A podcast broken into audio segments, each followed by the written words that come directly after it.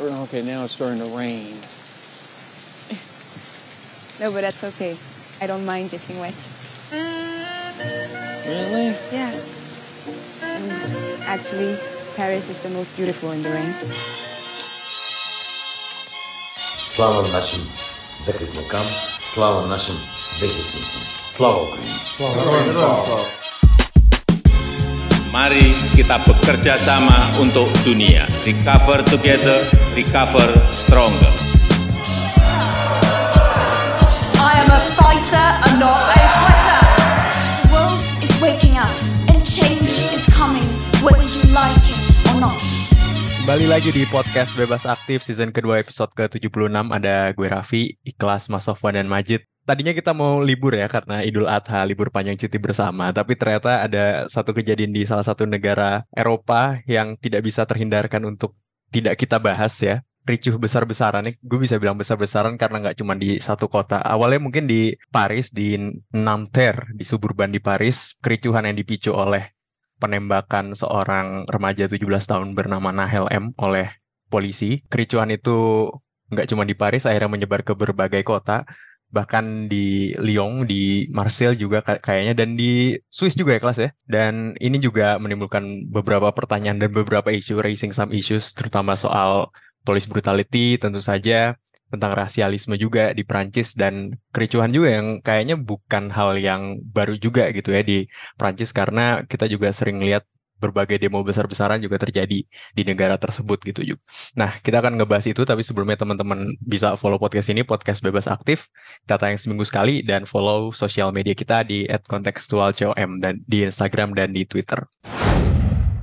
Mungkin tadi secara simpel itu ya tadi penembakan seorang remaja yang berujung kepada kericuhan yang luar biasa besar sih kalau gue ngelihat ininya ya kelas di sosial media visual-visualnya. Cuman sebenarnya apa sih yang terjadi dan update terakhir tuh apa? Karena terakhir gue denger ya, terakhir gue baca itu udah mulai mereda gitu protesnya dan si nenek dari si korban berumur 17 tahun ini udah bilang untuk udah nggak usah rusuh lagi gitu.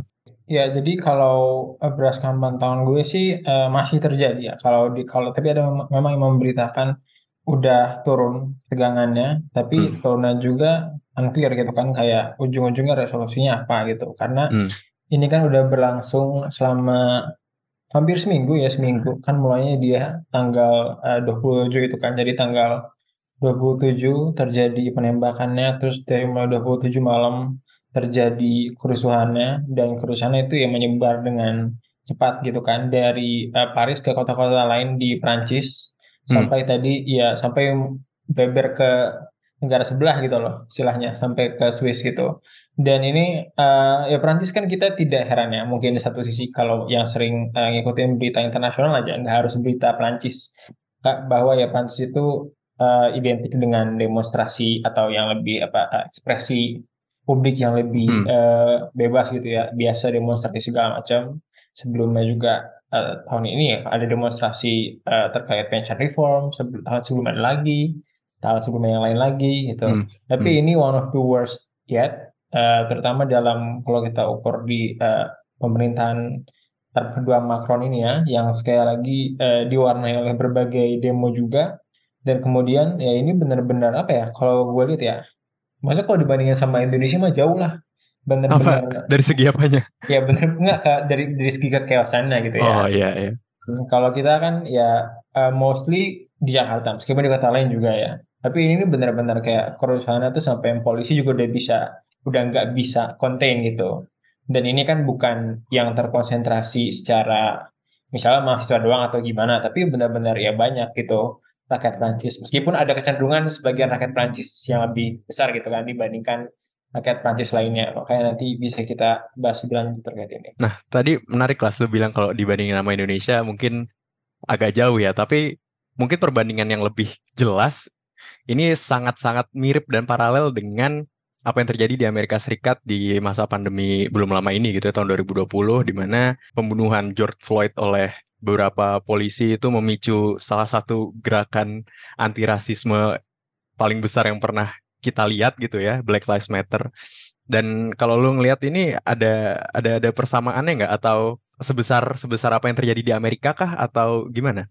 Ya, kalau menurut gue sih persamaannya ada. Jadi makanya ada ada yang bilang juga kayak apakah ini momen George Floyd-nya dari Prancis gitu kan? Hmm. Eh, karena ada elemen-elemen eh, rasial juga di dalam. Nah, hal ini kan juga notabene eh, merupakan seorang imigran gitu kan keturunan Afrika Utara dan eh, banyak juga ya Prancis eh, seperti Inggris juga sebagai sebagai eh, negara yang dulu negara kolonial dulunya dia banyak sekali memiliki uh, imigran dan kemudian juga komposisi warga yang nggak cuman nggak dominan kulit putih ya tapi banyak juga uh, kulit hitam uh, dan kulit berwarna lainnya. Dan uh, mungkin ya karena kita nggak sebegitu paham juga terhadap Prancis sering kali kita nggak lebih fokuskan ke Amerika gitu kan terhadap adanya permasalahan rasial dan diskriminasi tersebut tapi di Prancis nyatanya juga ada gitu kan uh, dan belakangan ini mungkin kalau kita lihat banyak juga yang terkait sama agama gitu Hmm, hmm.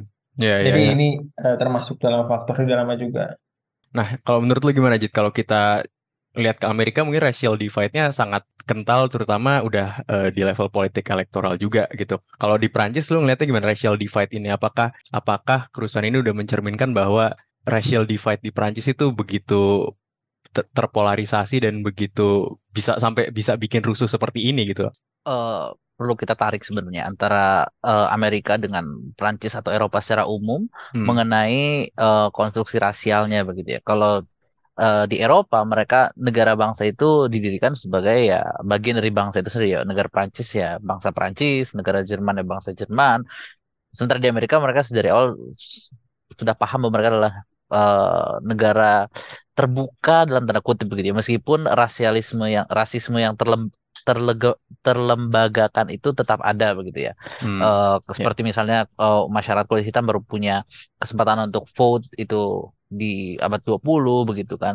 Kemudian juga ka- kalau kita lihat di Amerika gerakan kulit hitam itu sudah ada dari tahun 60-an 70-an Martin Luther King Hmm. ya kan baru eh, dan itu sudah apa namanya dianggap itu salah satu momen paling besar di Amerika abad ke-20 setelah sebelumnya kan ada Civil War di abad 19 kemudian di abad 20 itu adalah eh, gerakan apa anti rasisme yang kemarin ternyata masih menyimpan bara api yang kemudian meledak di kasus George Floyd itu begitu kan. Ya. Sementara di Eropa mereka punya masalah tersendiri yakni pengungsi. Bagi Eropa adanya pengungsi itu mengganggu identitas nasional mereka yang yang mana itu tidak tidak ada di bukan tidak ada ya tidak paralel di Amerika yang mana Amerika memang secara awal eh, negara yang diverse sudah apa sudah mengakui diversity di dalam negaranya meskipun dulu diversity-nya sesama kulit putih begitu tapi kemudian untuk menerima kulit hitam sedikit lebih rasional karena ya sudah dari awal kita diverse. Sementara di Eropa mereka negaranya kan dibagi-bagi berdasarkan nationnya mereka kan state based on nation gitu kan. Eh, nationhoodnya mereka ya berdasarkan ya bangsanya mereka bangsa apa gitu bangsa Perancis begitu kan. Da- masalahnya adalah ketika terjadi apa namanya kolonialisme gelombang pertama kan eh, datangnya masyarakat eh, dari Afrika dari Asia ke eh, ke Eropa itu ketika masa kolonialisme ketika mereka terjadi pembantaian di mana-mana kemudian mereka diangkut juga ke sana sebagai budak dan lain sebagainya kemudian muncul lagi gelombang berikutnya adalah ketika arus pengungsi di Timur Tengah juga yang eh, ada begitu ya akibat dari Arab Springs eh, dan lain sebagainya Eh, dan itu membuka lagi gelombang pengungsi yang itu yang menghangatkan kembali debat seputar identitas negara mereka. Hmm. What is Europe? What is being French? What is being German? What is being Italian? What is being macam-macam. Karena muncul lagi gelombang eh, apa namanya masyarakat eh, dari Afrika, dari Asia, dari Timur Tengah yang datang ke Eropa. Itu menghangatkan kembali perdebatan terkait dengan identitas mereka sebagai sebuah eh, nation state. Mengapa? Karena mereka harus melalui proses asimilasi lagi. Karena yang oke yang generasi sebelumnya mereka sudah mengalami proses asimilasi. Misalnya dari zaman kolonialisme kan berarti sekarang sudah generasi ketiga kurang lebih seperti Iya. eh, Nahel Merzouk ini kan dia generasi ketiga kan. Hmm. Yang, yang datang ke awal itu kan neneknya gitu kan. Sementara yang baru-baru ini mulai lagi dari generasi pertama yang artinya proses asimilasi itu harus terjadi lagi. Ini ada akan timbul konflik. Udah jelas begitu ya di mana-mana yang namanya apa asimilasi itu nggak berjalan mulus seperti di textbook begitu ya. Iya, Pasti ada proses dinamikanya tersendiri dan ini adalah bagian dari itu yang kemudian diperluas lagi dengan eh, sentimen sayap kanan yang uh, ultranasionalis Eropa yang juga sedang meningkat dalam beberapa tahun terakhir yang juga akibat dari uh, krisis pengungsi yang mana krisis pengungsi itu akibat dari Arab Spring itu musim semi Arab yang apa yang layu sebelum berkembang yang mana itu juga kalau kita lihat ekses dari kolonialisme di masa lampau. Jadi Hmm. ada cerita panjang Panjang yang betul ya. terakumulasi. iya, jadi terakumulasi yang yang Iya. saling berkelindahan satu sama lain begitu kan. eh dan itu segregasi rasial kan di sana mungkin secara konstitusional sudah tidak ada begitu ya eh, segregasi rasial, tapi kan secara faktual begitu ya, secara empiris masih tetap terjadi begitu kan. Eh, pemukiman-pemukiman, konsentrasi pemukiman masyarakat eh, apa namanya dari Afrika itu biasanya berada di daerah-daerah industri atau daerah suburban yang bagian industrinya. Jadi bagian yang banyak polusi, apa namanya lebih kumuh eh, dibandingkan dengan masyarakat eh, asli Perancis atau war- warga kulit putih yang biasanya dapat bangunan yang di daerah hilir gitu kalau di sungai itu yang tadi di daerah eh, eh, di daerah hulu maaf yang tadi eh, kulitnya di daerah hilir karena biasanya polusinya menuju Iya. ke situ begitu kan dekat pabrik-pabrik begitu dan itu kan menimbulkan segregasi sosial yang akhirnya membuat kelompok-kelompok tersendiri begitu kan kemudian timbul kecemburuan sosial eh, macam-macam antar sesama warga eh, apa namanya antar sesama warga maupun dengan pengungsi yang baru datang maupun yang sudah lama terpupuk begitu ya. Jadi kompleksitas ini yang penting kita lihat. Eh, sehingga kalau dikatakan juga ada sebagian orang bilang ini nggak semuanya kok hanya di beberapa titik tertentu. Ya iya jelas begitu ya. Hmm. eh kayak dulu kerusuhan 98 kan nggak di semua tempat di semua kecamatan ada begitu kan tapi ya itu di- kita sebut fenomena nasional karena pertama terjadi di daerah ibu kota kemudian juga korbannya cukup besar kemudian juga kerusuhannya di mana-mana dan terekspos oleh media ke berbagai tempat Nah, Jit, eh, karena lu pernah bermukim di Eropa gitu ya, gue penasaran sebenarnya. Kalau kalau di Prancis ya, kalau di Prancis kan mungkin setahu gue se sependek pengetahuan gue keberagamannya ya cukup beragam gitu. Kalau ngelihat tim bolanya deh, itu kayaknya banyakan eh, orang-orang imigran generasi keberapanya gitu ya daripada orang yang ya dalam tapi kan kutip Prancis, akhirnya muncul beneran gitu. kemarin kan eh, isu siapa tuh pelatih pelatih di mana itu Oh, pelatih PSG ya, Christophe Galtier. yes yang dia ngom yang dia protes di belakang layar Ya terkait dengan Apa pemain namanya? muslim kan. Oh, oh, kita kebanyakan pemain kulit hitam dan pemain yang muslim begitu kan. Ini nggak Prancis gitu buat mereka. Dan, Dan, dan akhirnya Itu ya. ditangkap ya di tengah-tengah Iya. keributan ini. karena itu kan memicu ini lagi kan memicu seperti menyiram bensin di tengah bara api begitu kan. Eh, ada lagi ada kerusuhan, tiba-tiba dia komentar seperti itu kan menyulut kembali amarah orang-orang. Dan namanya amarah amuk massa itu kan eh, tidak apa namanya sulit untuk dikendalikan. Karena masyarakat yang marah kemudian ditambah lagi ditambah lagi ya akan terus membesar. Sehingga Hmm. ya itu menurut saya udah cukup tepat gitu untuk di- di- ditangkap orangnya. Tapi kan masalah seperti ini kan nggak bisa diselesaikan dengan individu satu persatu begitu kan. Harus struktural. secara struktural dan juga eh, bagaimana masyarakat itu memandang orang lain yang berbeda. Jadi Hmm. oke mul- eh, multikulturalisme itu ada eh, sebagai sebuah konsep sebagai sebuah realita pun mereka juga cukup beragam. Tapi segi penerimaan sering kali penerimaan itu hanya yang tangkap yang hanya ada di bagian permukaan begitu ya. Penerimaan itu oke kita toleran kita adalah bangsa yang bebas kita bangsa yang terbuka inklusif dan lain sebagainya. Tapi ketika di satu sisi mereka merasa terancam seperti tadi misalnya di sepak bola mereka merasa eh, tim Prancis ini sekarang makin lama didominasi oleh tim apa orang-orang kulit hitam warga Muslim yang mana itu dianggap tidak mewakili identitas Prancis Berarti kan mereka masih melihat lagi bahwa ada identitas Prancis yang lebih utama, yang lebih tinggi dari itu semua, yang merasa terancam dengan kehadiran orang-orang yang berbeda itu. Sehingga Hmm. mereka tetap menganggap mereka sebagai the others, belum menjadi bagian dari Prancis itu. Hmm, ya ya ya. Mas Sofwan, ke- ini kayak bukan pertama kali ya eh, keributan berbasis rasial gitu ya di Prancis dan keributan berbasis apa pun gitu juga eh, sering terjadi gitu di Prancis. Nah, kalau kita ngomong yang ngomongin yang rasial tadi, saya udah bilang kalau sebenarnya eh, multikulturalisme, multi etnisitas tuh bukan hal baru di Prancis. Mungkin secara secara pop culture, secara budaya atau secara keseharian gitu udah sering ya masyarakat Prancis berkehidupan dengan dengan keberagaman itu. Cuman kok hal-hal seperti ini masih terjadi gitu dan pertanyaan saya adalah jadi sejauh mana lembaga-lembaga negara atau institusi yang relevan gitu bisa mengintegrasikan masyarakat yang multikultural ini gitu. Dan kalau kita lihat di Paris gitu ya minimal kan akhirnya tetap ada segregasi secara tata kota gitu ya. Betul, bahwa ini bukan kejadian yang pertama. Dulu kalau nggak salah kita juga pernah bikin podcast ya di season pertama. Iya iya pernah pernah pernah. Waktu ada eh, kerusuhan juga, Perancis beberapa eh, kali juga. Nah, kalau di waktu-waktu yang dekat ini, eh, ini sering berulang ya. Dulu tahun 2017 itu ada, 2021 ada juga ya, 2005 juga ada, 2005 itu ada tiga orang, sama juga mirip dengan ini, 15-17 tahun, mirip sama Nahel ini ya. Iya. Habis main bola, terus tiba-tiba dikejar sama polisi. Karena polisi Prancis tuh kalau menurut penelitian dari Defender of Rights ini perlu disebut biar Hmm, hmm. jelas penelitiannya gitu ya.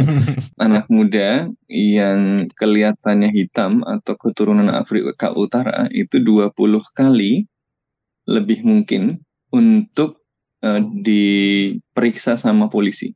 Hmm. Jadi ada profiling. Oh, kalau lu kelihatan hitam, kelihatan keturunan Afrika Utara, ya. terus wah ini harus dicek karena kemungkinan eh, ada prasangka tertentu ya penjahat atau apa gitu. Ya. Nah, anak-anak ini habis main bola, kemudian ketemu polisi, polisinya eh, ya biasa karena 20 kali lipat lebih ini kan, ya akhirnya mereka mengejar lah anak-anak ini. Anak-anak ini kabur sampai akhirnya meninggal eh, karena mereka kabur sembunyi di pembangkit listrik gitu dan akhirnya jadi kesetrum. Dan yang bikin marah adalah dulu Menteri Dalam Negerinya Prancis Nicolas Sarkozy Oh, Sarkozy. ya, itu malah komentarnya kalau nggak ada hal yang perlu disembunyikan nggak usah lari dong kalau lihat polisi. Argumen klasik ya. Setelah anak-anak ini kebakar gitu loh. Jadi Hmm. itu ya apa ya jelas memicu kemarahan ya publik ya yang luar biasa yang ternyata ya udah udah lebih dari 15 tahun. Iya. Ini tahun 2012 juga ada laporan dari Human Rights uh, Hmm. Watch ya bahwa ada uh, banyak abuse yang dalam identity check ya di kepolisian Hmm. Prancis yang biasanya menunjukkan rasisme dan diskriminasi. Jadi kalau lihat report-report lain juga, memang pengalaman apa kelompok-kelompok minoritas eh, dari Afrika Utara, dari Afrika gitu di wilayah-wilayah suburban Prancis, ya hubungannya dengan Prancis eh, itu paling muncul itu dalam interaksi mereka dengan polisi. Gitu. Nih karena Hmm. polisi itu kan representasi negara mau Prancis bicara apa soal multikulturalisme, soal identitas eh, nasional, soal apa eh, Macron dulu apa protes Trevor Noah pas ngeledek yang Oh, Piala iya. Dunia juara Piala Dunia itu keturunan Afrika gitu ya.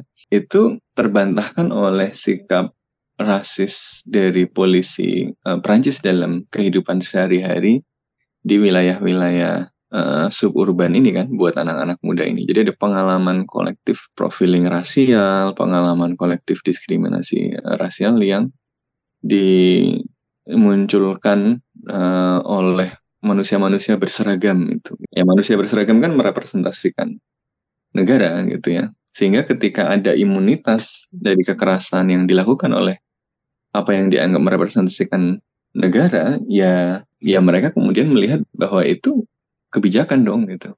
Jadi ini hal-hal kayak gini itu apa ya sering gitu. Eh, jadi kalau dibilang pemicunya adalah kekerasan terhadap anak muda bernama Nahel, ya itu cuma trigger kecil aja. Ini Ya. eh, adalah eh, api dalam sekam yang terjadi yang sesekali meletup jadi besar. Masalahnya sebesar apa dan dia akan membakar sebanyak apa gitu ya. Dan kalau dinunut lebih jauh lagi, api dalam sekam ini sebenarnya akan dan ini uh, persamaan tapi sekaligus juga perbedaannya nanti dengan Amerika Serikat. Diskriminasi rasial dan hierarki rasial di Amerika Serikat itu konteksnya adalah settler kolonialism gitu ya, di mana orang-orang yang datang dari Eropa itu datang ke benua baru, lalu mereka menyingkirkan orang-orang asli, ya. Kemudian apa menggerakkan perekonomiannya. Dulu di perkebunan-perkebunan itu mereka mendatangkan orang-orang kulit hitam dari uh, Atlantic uh, slave trade kan. Ya budak-budak inilah yang kemudian digunakan tenaganya untuk menggenjot produktivitas agrikultur Amerika Serikat. Yang ini nanti akan memicu perang saudara kan. Nah, dan dan kemudian hierarki rasial yang masih bertahan di Amerika Serikat ya sisa-sisa dari uh, hierarki sosial yang terbentuk pada masa uh, masa-masa itu gitu ya. Nah, tapi kalau di Eropa model kolonialismenya adalah kolonialisme yang klasik ya. Kolonialisme klasik itu beda dalam settler colonialism karena kalau settler colonialism penjajahnya itu datang dan mau membuat masyarakat baru di situ. Hmm. Kalau kolonialisme klasik, ya penjajahnya datang ke wilayah yang mau dieksploitasi, cukup naruh beberapa orang, tapi kemudian yang penting sumber dayanya disedot ke uh, wilayah metropolitannya itu gitu. Jadi dia tetap uh, berjarak ya keberadaan orang-orang ini uh, di wilayah jajahan tetap terbatas kayak orang Belanda di Indonesia kan, juga yep. orang Prancis di Aljazair. Yep. Ya, itu karakter uh, kolonialisme yang berbeda kan dengan settler kolonialisme. Dengan demikian hierarki rasialnya itu sebenarnya lebih eksplisit, lebih uh, ditegakkan oleh negara karena ada pembedaan antara metropolis dengan wilayah jajahan. Jadi apa yang dilakukan terhadap Nahel hari ini, apa yang dilakukan terhadap uh, tiga anak muda tahun 2005 itu ya, itu sama dan hanya apa ya hanya kelanjutan saja dari apa yang dilakukan oleh kepolisian Prancis, kepolisian Paris ketika mereka membuang 200-an orang Aljazair ke Sungai Seine ketika mereka menuntut kemerdekaan Aljazair. Nah, hmm. Jadi 30 ribu orang Aljazair pada tahun uh, 1961 ya itu melakukan protes besar-besaran untuk me mendorong kemerdekaan Aljazair dari Prancis. Prancis merespon dengan keras. Polisi membunuh uh, ratusan demonstran, ratusan demonstran. Sungai Seine yang di Prancis itu jadi tempat pembuangan mayat. Ada seratusan sampai dua ratusan orang yang ditemukan kemudian di di Sungai Seine. Itu kejadian di Prancis bukan di Aljazairnya ya Mas ya? Di Prancis. Oh. Gila. Apalagi Gila. yang apalagi yang di Aljazairnya gitu loh. Iya. Yeah. Hmm. Ini yang di Paris gitu.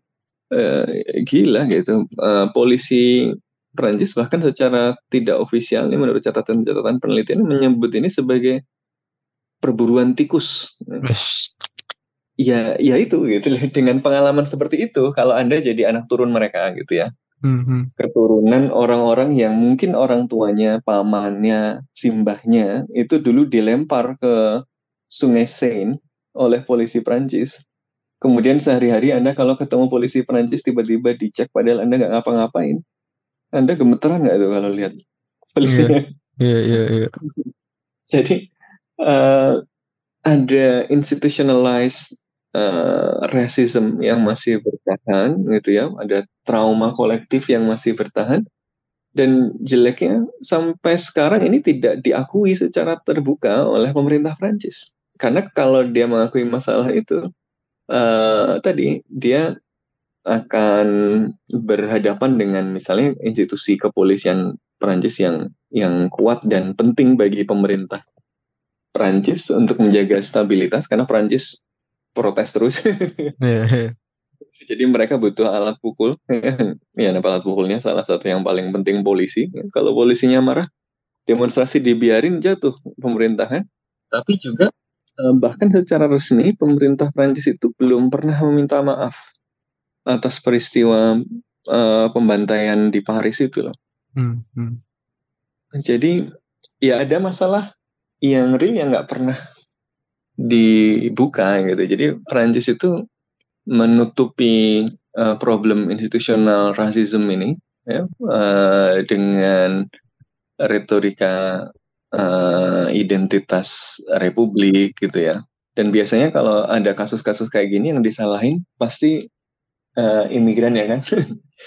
kalau iya. nggak yeah. salah kenapa lari tadi? Kalau nggak salah kok begini gitu ya. Wah ini gara-gara kurang tegas uh, men, men, mengurangi imigran gitu ya, dan seterusnya loh nanti dulu gitu. Kenapa imigrannya ke situ? Siapa yang bawa ke situ dulu? Ya, siapa yang datang duluan gitu kan ke Aljazair, ke Afrika Utara? Tragis ya, baru-baru gue gue baru tahu tuh yang Mm-mm. eh, orang Aljazair dilempar ke sungai di Paris gitu. ya. Ma- Mas Fon ada passion sendiri buat Aljazair sepertinya. Iya, Iya. pembaca Frans Fanon. oh Aljazair itu, oh ini makanya seru. Eh, Aljazair itu satu-satunya negara yang anthemnya Hah? itu ada kutukan terbuka pada negara lain. Jadi penjajahnya Perancis itu. Sampai sekarang ininya anthem yang Sampai sekarang. sekarang, ya, jadi kalau lihat Kosaman itu national anthemnya itu terbuka ya, wahai Prancis gitu. Ini waktumu sudah berakhir gitu kira-kira gitu. Bukunya sudah ditutup gitu. Ya, suara kami tidak didengar, maka biarkan senjata kami yang bicara gitu oke. Jadi Revolusioner. Sangat revolusioner. Nah, eh kelas tadi Iya, iya. tadi eh, menarik juga ngomongin eh, Prancis bukan pertama kalinya ada ribut-ribut ya. Eh, sebelum kita circle back lagi ke soal rasialisme dan multikulturalisme tadi, eh, ini bukan pertama kali ribut. Mungkin yang ter- salah satu yang terparah ini gitu ya. Cuman sebelum-sebelumnya tadi lo bilang ada eh, soal pensiun reform ya, eh, yellow yellow vest dan ada demo-demo lainnya gitu. Nah, ini menunjukkan mencerminkan tren apa kelas? Apakah emang ada di ini agak-agak menggeneralisir dan terlalu gimana gitu ya? Mungkin bisa ditarik ke revolusi Prancis gitu punya akar historis yang eh, melawan perlawanan dan lain-lain itu ataukah emang bobrok aja gitu rezim pemerintahan Macron dan eh, predecessor-predecessornya gitu. Hmm, ya, ya kalau menurut kalau dalam aspek itu sih sebenarnya satu emang eh, ya tekanan struktural gitu ya, eh, Hmm. atau embedded tension di dalam eh, eh, French society ya, di dalam masyarakat Prancis itu ya semakin kentara gitu kalau menurut gue beberapa ya, dan banyak juga adalah eh, karena nggak diselesain juga, nggak bisa diselesain sama presiden-presiden sebelumnya. Kayak misalnya pension reform itu kan cuman salah satunya aja gitu. Mhm. Nah, ini kemudian dikombin dengan ya itu menurut gue yang secara kultural, secara budaya, budaya demokrasinya juga ya, budaya ekspresinya itu memang eh, apa ya? Gue bukan bilang permisif, tapi emang mobilisasi eh, publik ya, dalam bentuk protes yang disruptif gitu ya tanda tanda, tanda kutip, ya itu juga diterima gitu loh. Kayak apa ya? Kayak kita di sini dulu waktu apa waktu zaman-zaman reformasi anti korupsi hal Transjakarta satu aja udah ngomel luar biasa gitu kan buset udah udah kayak ini bener-bener agak peduli sama Iya. publik ini semua semua apa yang Kem- lain kemarin yang Kan- demo sebelumnya kan, yang pensiun itu eh, ada bakar-bakaran orang masih makan di restoran kan di Paris. iya. Iya, Hmm. iya. ini ini ini ini, ini ribuan ribuan mobil gitu ya dibakar. Kalau bus juga termasuk lah banyak. Dan ratusan ratusan eh, eh, kemudian bangunan juga dibakar gitu ya. Mungkin biasanya degree of eh, apa degree of Destruction damage-nya nggak segini gitu ya. Tapi ini pun eh, biasanya juga masih yang di bawah itu masih kadang-kadang masih lebih lebih acceptable gitu loh jadi emang ada aspek itu yang kemudian mesti kita perhatiin. Jadi kalau menurut gue kombinasi dua ini yang membuat ya kayaknya dari dari riots di di eh, Prancis ini kayaknya tidak berkesudahan gitu, terutama kalau a big issues of uh, the French society remains unaddressed gitu. Hmm. Ya, ya, ya. Dan Jit, kalau gue pengen coba menghubungkan ini dengan tren far right yang sempat disebut tadi ya, karena di Itali kalau nggak salah eh, far right juga, gue nggak tahu itu se-far right apa, tapi kanan juga kan. Dan di Oh, iya. Prancis, walaupun eh, sekarang masih Paling kanan sejak Mussolini. buset itu sangat eh, titelnya Iya, sangat, sangat menyeramkan itu ya. mereka sendiri yang bilang. Iya, mereka sendiri yang bilang paling Dan- kanan sejak Mussolini. Dan kalau di Prancis walaupun masih Macron ya presidennya, tapi kan Marine Le Pen juga eh, mendapatkan traction yang lumayan ya semenjak beberapa tahun lalu gitu. Nah, kalau ngelihat tren ini ada ada tension apa sih di antara masyarakat Prancis mungkin atau mungkin bisa ditarik dari pengalaman lo di Italia sebagai orang Asia, orang Indonesia di sana, ada ada tension apa di masyarakatnya gitu? Apakah ini di level elit doang? Apa di masyarakatnya juga ada ada ada ada tension, ada konflik? Eh, tentu ada banyak penjelasan ya. Kalau tapi penjelasan yang menurut saya cukup masuk akal adalah terkait dengan identitas. Apa yang kita sebut sebagai Eropa apa yang kita sebut sebagai Prancis, Italia, Jerman dan lain sebagainya. Eh, proyek Eropa itu kan proyek elit kan, top down sifatnya. Perang Dunia Kedua, kemudian mereka trauma dengan perang, akhirnya mereka membuat proyek Eropa bersama gitu kan ya. Hmm. Prancis adalah salah satu negara yang paling resisten terhadap proyek penyatuan Eropa karena mereka nasionalismenya cukup tinggi kan. Makanya kita kan misalnya Charles de Gaulle, Uni Eropa tuh belum ber- belum apa eh, dulu sebelum Uni Eropa apa, apa namanya eh, European Community ya, European Economic Community itu belum EEC. bisa gol-gol juga ya. Se- sebelum Charles de Gaulle tuh turun dari pre- eh, presiden Prancis. Kenapa? Karena memang sentimen nasionalismenya sangat kuat di Prancis. eh dan apa namanya itu itu adalah itu masih terwariskan sampai dengan hari ini. Kemudian terbentuk Uni Eropa itu kan bukan proyek yang konsensus semua orang setuju untuk me- meleburkan identitas nasional mereka ke dalam identitas identitas Ya. di atas nasional, supranasional yakni identitas Eropa bersama. Itu kan Mhm. belum apa namanya eh, itu eh, tidak konsensus semua orang setuju. Eh, tapi saat itu semua orang senang dengan proyek Eropa begitu kan? Karena ya ekonomi tumbuh Ya, betul. eh apa namanya mereka jadi semakin apa lebih pesat kemajuannya perdagangan intra Eropanya meningkat perdagangan transatlantiknya dengan Amerika meningkat. Bagi mereka it's fine it's all fine. Masalah kemudian muncul ketika eh, ada rentetan krisis di abad 21 krisis ekonomi 2008-2009 kemudian ada krisis eh, pengungsi akibat dari apa namanya eh, kerusuhan di Timur Tengah yang banyak pengungsinya kemudian ke Turki dari Turki kemudian ke Eropa atau ada yang langsung ke Eropa juga.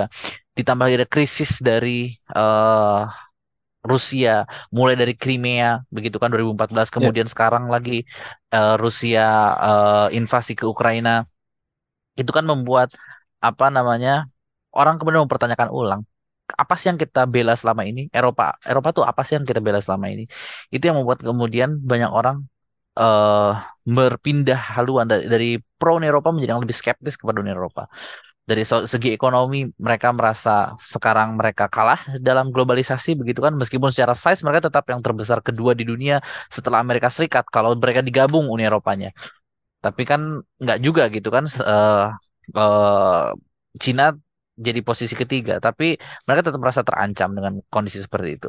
Kemudian di saat yang sama mereka juga punya masalah dengan hubungan dengan Amerika Serikat. Mereka tidak mau terlalu dependen lagi dengan Amerika Serikat. Makanya sekarang di Eropa sedang di di apa di perbincangan strategik autonomi. Mereka ingin Hmm. tetap otonom tapi tetap punya hubungan yang sangat erat juga dengan Amerika Serikat.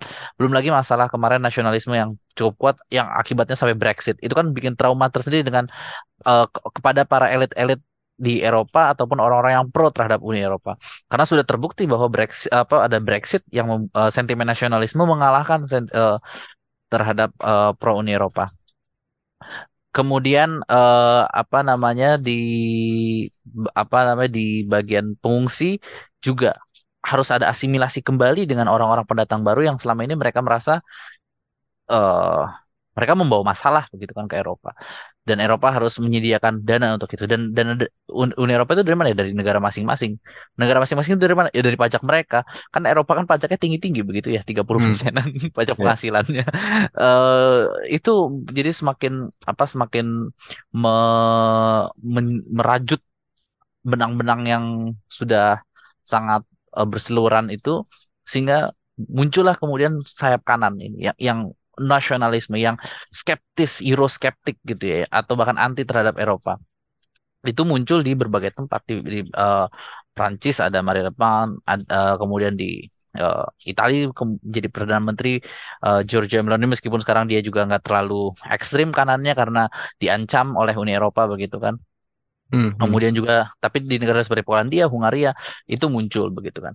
Eh, kenapa? Ya itu tadi salah satu penjelasan yang cukup masuk akal adalah pertanyaan mengenai identitas apa yang selam, yang sebenarnya kita pegang. Apa? s- Oke kita orang Prancis, oke kita orang Eropa, tapi karena ada orang-orang baru yang mereka nggak mau ikut yang kita mau nggak mau ikut budaya Prancis nggak mau ikut budaya Eropa mereka punya budaya sendiri mereka uh, datang ke sini. Yang sebenarnya kalau kita pikirkan ulang itu makanya mereka juga dulu seperti itu kan ketika mereka datang ke Aljazair kan mereka nggak mau ikut budaya Aljazair mereka nggak mau. Hmm. mereka nggak mau ke nggak mau apa ikut norma-norma diajar mereka bikin norma sendiri bikin institusi sendiri kemudian memaksa orang untuk mengikut mereka. Ini kan nggak sampai ke situ tapi mereka sudah merasa terancam dengan uh, masalah itu uh, apa yang terjadi ya uh, itu tadi uh, swing dari pro Uni Eropa ke skeptis karena banyaknya masalah dari ekonomi juga.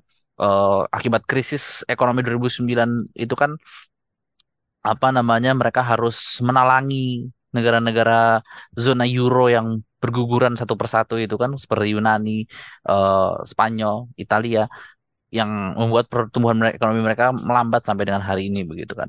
Uh, belum lagi depresi akibat pandemi itu kan seperti depresi bersama akibat pandemi karena uh, momentum growth-nya itu ada setelah krisis 2013 sampai 2020 tiba-tiba hmm. pandemi turun lagi begitu kan itu kan nambahin lagi uh, depresi mereka apalagi kemarin ketika pandemi kan ada inflasi tinggi begitu kan uh, di di Eropa yang membuat mereka uh, tekanan hidupnya semakin semakin kuat begitu ya jadi secara ekonomi ada secara politiknya juga ada tekanannya kemudian secara hmm. ekonomi juga juga terjadi. Hmm, hmm. Tadi ya berarti ada ada peristiwa-peristiwa historis, kejadian-kejadian yang menyebabkan problem-problem struktural ini yang sebenarnya kejadian-kejadian ini nggak nggak hadir dalam ruang kosong gitu. Nah kalau di Prancis sendiri kan yang tadi kita bilang akarnya juga multikulturalisme yang luar biasa diverse gitu ya, uh, ethnicity dan identitas di situ, tapi nyatanya masih ada ketidakadilan gitu kelas. Nah kalau menurut lu gitu ya, kalau kita ngomongin Prancis dengan kondisi multikulturalisme yang seperti itu dan melihat status quo yang ternyata tidak memuaskan. Sebenarnya kebijakan multikulturalisme yang ideal atau yang ideal dan realistis lah untuk masyarakat dengan tipe seperti itu tuh yang yang seperti apa gitu? Hmm, oke, okay. ya. Uh, kalau menurut gue sih ini kan apa ya? Tadi kan kita di awal bahasnya polisi gitu dan bagaimana polisi ini ya sebagai frontier gitu ya hmm. dari representasi negara hubungan negara dengan rakyatnya dan ternyata dalam praktiknya itu masih uh, diskriminatif masih rasis gitu kan jadi hmm. masalah kalau kita bahas kebijakan multikulturalisme ya bisa banyak banget gitu tataran ideologi apa konstitusi hmm. terus gimana gimana kemudian apa in, apa integrasi masyarakat integrasi, yeah. tapi ini kita bisa dari tataran polisi dulu aja gini gitu kan karena tadi eh, ini jadi aspek penting gitu karena ini yang mendefinisikan hubungan negara sama rakyatnya kemudian juga ini juga jadi sesuatu yang uh, performatif gitu kan karena ya dengan terjadi suatu penembakan, suatu pembunuhan ya maka jadilah uh, aksi mobilisasi kerusuhan yang seperti ini gitu. Dan ini uh, di Prancis itu sebenarnya setelah gue baca-baca lagi, ya uh, Prancis kan bukan sesuatu yang struggle dengan ini ya, tapi dari orang-orang Prancis sendiri ngerasanya emang uh, in the past 40 years gitu ya, bahkan ya kalau dibandingin dengan Amerika dan Inggris terutama, uh, itu memang sedikit banget ada perkembangan dalam uh, policy reform itu kan, karena fokusnya kan ke situ gitu, sama kayak kasus Black Lives Matter juga uh, setelah terjadi uh, penembakan George Floyd ya juga kan nah, tuntutannya police reform ke arah sana gitu. Hmm. Nah uh, dan ini di diperparah karena di Prancis itu ya dia official policy kan kayak gitu ya. Kayak kita hidup seakan-akan hidup berbangsa tuh ya kita nggak mandang agama, kita nggak mandang ras. Meskipun ada existing uh, racism, existing tension hmm. yang berkaitan sama faktor itu yang ada sebenarnya. Cuman karena itu nggak pernah diaddress dalam tataran uh, ya tataran uh, kebijakan tataran retoris ya jadi kayaknya susah kalau kita mau move ke situ gitu loh kayak kita uh, kita saya kita uh, kenyataan A tapi kita bilang B kita terus menerus bilang B karena kita percaya itu gitu loh bukan hmm. karena itu kenyataannya itu satu gitu yeah. nah, terus kedua kan gimana ada banyak polisi union juga gitu kayak yang uh, viral itu yang dia bilang yang dia ngancam Macron dan kemudian dia uh, justru mengutuk dan mencaci uh, protestersnya gitu kan. Jadi emang kondisinya ternyata di Prancis itu police unions juga kuat gitu kan, sama kayak di US. Dan ya, ini betul. yang bikin bikin mereka jadi uh, polisi itu jadi kurang akuntabel gitu, karena polisi ya agak kontradiktif mungkin ya, beda kalau sama buruh punya bargaining power, tapi ini justru unionnya uh, punya bargaining power ke arah yang dia justru uh, melegalkan perilaku perilakunya yang dia justru melanggar hukum, impunitas dan lain yeah. sebagainya. Jadi agak beda dibandingin sama uh, union uh, buruh gitu dia. Halo Dik, halo Dik juga ya? Bo- kalau madam dia bonjol madam gitu mas. Kemudian, ya produsen itu juga. Jangan-jangan itu juga budaya struktural juga kayak gitu. Dan ini ini yang kemudian eh, nggak bisa eh, belum diadres gitu kan. Karena ini masih jadi salah satu eh, yang yang jadi penyebab yang dominan juga gitu. Kayak gitu yang mengamplifikasi kemudian suara polisi. Karena polisi eh, ngarahnya ke union bukannya di bawah negara gitu loh alias eh, di bawah pemerintah terpilih gitu yang bisa jadi ada niatan untuk policy reform. Nah dalam hal itu se- sebaca gue juga nih ya eh, pemerintahan Macron yang ternyata nggak begitu serius amat gitu kan ke sana karena perkembangan sekarang ya pendekatannya justru adalah eh, dia heavy police presence gitu kan kayak Oke. 45 ribu 50 ribu polisi dideploy untuk kemudian eh, ya menyudahi eh, kerusuhannya. Terus juga dibuat ada eh, anti-violence rally. Jadi ya kayak counter demonstrationnya gitulah. Hmm. Heeh, dan nggak ada gerakan untuk bisa address oh ya policy reform ini sebenarnya gimana sih kita bisa melakukannya? gitu. Hmm. ya sebenarnya ya ini kan masalah dalam negeri ya. Dan kalau di sini kan eh, banyak berkaitan sama interior ministernya Prancis yang mana sekarang itu juga kita tahu sempat viral berapa kali itu Gerald Darmanin ya dia kan juga cenderung right wing dan dia eh, apa yang nggak akan eh, diwaro lah kalau kayak gini-gini. Meskipun interior ministernya sebelum sebelum Gerald Darmanin ini Christophe Castaner itu lumayan. Soalnya dia dari uh, left wing gitu kan. Karena kan partai Macron tuh agak di tengah ya. Jadi ada right wing and, and left wing. Tapi makin di sini emang makin kanan ya makin Macron ya. jauh, ya makin jauh drifting ke kanan. Dan ya makin sulit kalau kita mau uh, lihat ada uh, apa namanya uh, policy reform yang serius. Dan Hmm. menurut gue ke depannya ya kalau kalau akhirnya ya emang dalam waktu dekat seminggu ini ya pasti subside gitu demonstrasinya. Agak nggak realistis kalau mau lanjut lanjut lanjut terus. Tapi ya tunggu aja tahun depan dua tahun lagi. Ya kalau ada kejadian lagi kalau terus lagi terus lagi gitu loh. Karena dari ya dari partai politik terpilihnya itu nggak ada nggak ada yang punya political will dan kemampuan juga ya untuk kemudian melakukan policy reform yang serius gitu. Yang nggak Hmm. tahu mungkin kalau bisa ada uh, di next election ya dari New PES atau gimana itu dari koalisi kirinya yang bisa menang. Tapi uh, kita harus lihat solusinya tuh dari uh, political will dan kemampuan untuk uh, ya menaklukkan ya tanda kutip dari polisi union ini kemudian bisa polisi Prancis ini jadi representasi negara yang ramah yang sadar gitu ya terhadap disparitas uh, rasial agama dan tidak menyebabkan demonstrasi seperti ini terulang lagi. menarik Ma- Mas Sofwan. Eh, kalau tadi ikhlas ngomongin police reform dan kaitannya sama institutionalized racism terutama di policing gitu ya. Kalau kita minjem narasi yang ada di Amerika Serikat kan perdebatan kebijakannya jadi defund the police atau refund the police. Artinya bentuk reformasinya makin jor-joran karena investasi lah gitu atau justru defund biar mereka tangannya semakin terikat gitu semakin susah bergerak untuk melakukan hal represif gitu kalau dalam kasus polis policing yang sang yang berkelindan dengan rasisme ini kalau Mas Sofwan gimana posisinya soal kebijakan kayak gini? Ya, Menurut gue policing hanya bagian dari gambar yang lebih besar gitu. Hmm, Jadi hmm. refund atau defund itu eh, sangat berkaitan dengan eh, gambar yang lebih besar lagi. Apa itu gambar yang lebih besar lagi itu? Gambar yang lebih besarnya itu kan tadi eh, pemerintah Prancis, siapa pun pemerintah Prancis itu, eh, dia tidak bisa bertindak banyak untuk mengatasi impunitas polisi karena eh, dia menghadapi risiko instabilitas sosial yang tinggi dari eh, berbagai arah di masyarakat ya kan. Bentar-bentar eh, ada protes dan macam-macam. Ya dia butuh Iya. eh, institusi kepolisian yang kemudian bisa digunakan untuk meredam eh, protes-protes ini.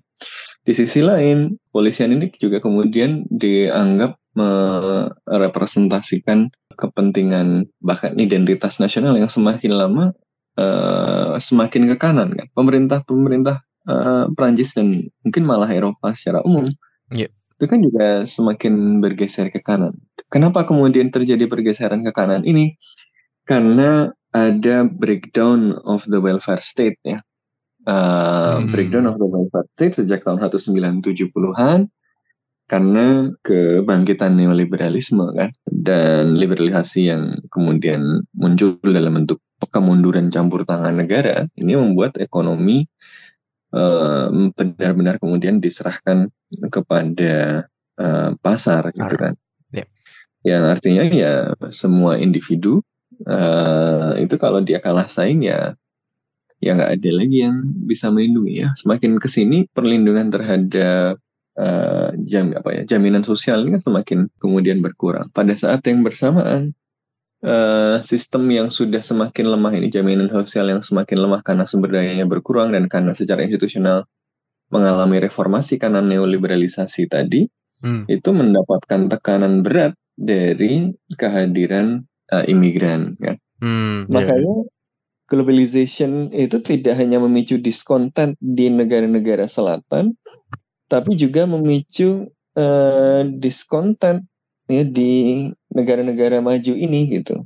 Pada Hmm. saat yang bersamaan imigran juga datang. Kenapa? Karena mereka kemudian eh, jadi melihat perbedaan nilai kerja mereka di negara mereka dengan nilai kerja di negara-negara maju gitu. Karena Hmm. basis pembagian kerja internasional yang jadi labor arbitrage gitu. Jadi kalau di teori dependensia klasik itu kan basisnya negara maju itu punya capital dia memproduksi value added eh, eh, apa komoditas-komoditas value added dengan memberikan nilai tambah di situ. Sementara negara berkembang atau eh, negara perifer itu raw materials kan sekarang sudah berkembang. Eh, sudah nggak begitu. Negara-negara negara-negara di perifer itu juga punya industri gitu. Tetapi value-nya tetap diambil ke negara maju melalui apa? Melalui mekanisme labor arbitrage tadi gitu loh Eh, jadi Indonesia ada industrinya se- di sebagian yang yang nilai eh, tambahnya rendah nilai tambahnya ya rendah itu pun kemudian diambil nilai tambahnya ke negara-negara maju tadi melalui mekanisme eh, labor arbitrage dan global eh, value chain tadi Hmm, hmm. kan kalau melihat begitu em, apa ya buruh di Aljazair misalnya lihat lah eh, saya bisa melakukan pekerjaan ini di sini saya digaji sekian kalau saya pergi ke Perancis Lebih tinggi gaji gitu saya ya. meningkat berkali lipat padahal skill dan pekerjaan yang dilakukan sama loh Sama. gitu Yap. kenapa karena perbedaan harga tenaga kerja itulah yang memelihara keuntungan gitu ya eh, yang diekstrak oleh negara-negara maju tadi gitu, yang diekstrak oleh para kapitalis di di negara-negara core tadi gitu loh. Iya, iya, iya. Jadi di dalam negeri negara-negara maju tadi memunculkan sentimen eh, apa sayap kanan, saya kondisi ekonomi makin buruk gitu kan, Amerika nggak great lagi ya, Eropa nggak great lagi kan, Hmm. kondisi semuanya memburuk pada saat yang bersamaan kok banyak imigran gitu. Pad- Padahal imigran datang ya karena karena disparitas dalam upah global tadi gitu kan, Hmm. yang sama-sama disebabkan oleh neoliberalisasi tadi gitu ya. Ini sama-sama korban dari eh, ambruknya kompromi kelas di Barat ya, dan kemunculan neoliberalisme eh, Hmm. yang menghancurkan welfare state, yang menghancurkan basis industri di negara-negara maju, eh, tapi juga mengeksploitasi negara-negara selatan melalui labor arbitrage tadi. Oke, oke, oke, oke. Tajam banget sih menurut menurut gue ya. Hmm, ditarik ke eh, kejatuhan welfare, welfare state dan the rise of neoliberalism ya Reagan dan Thatcher gitu ya. Sekaligus menutup episode kali ini dari podcast Bebas Aktif. Gue Raffi, Mas Sofwan, Ikhlas dan Majid cabut dulu. Kita ketemu lagi di podcast Bebas Aktif episode selanjutnya.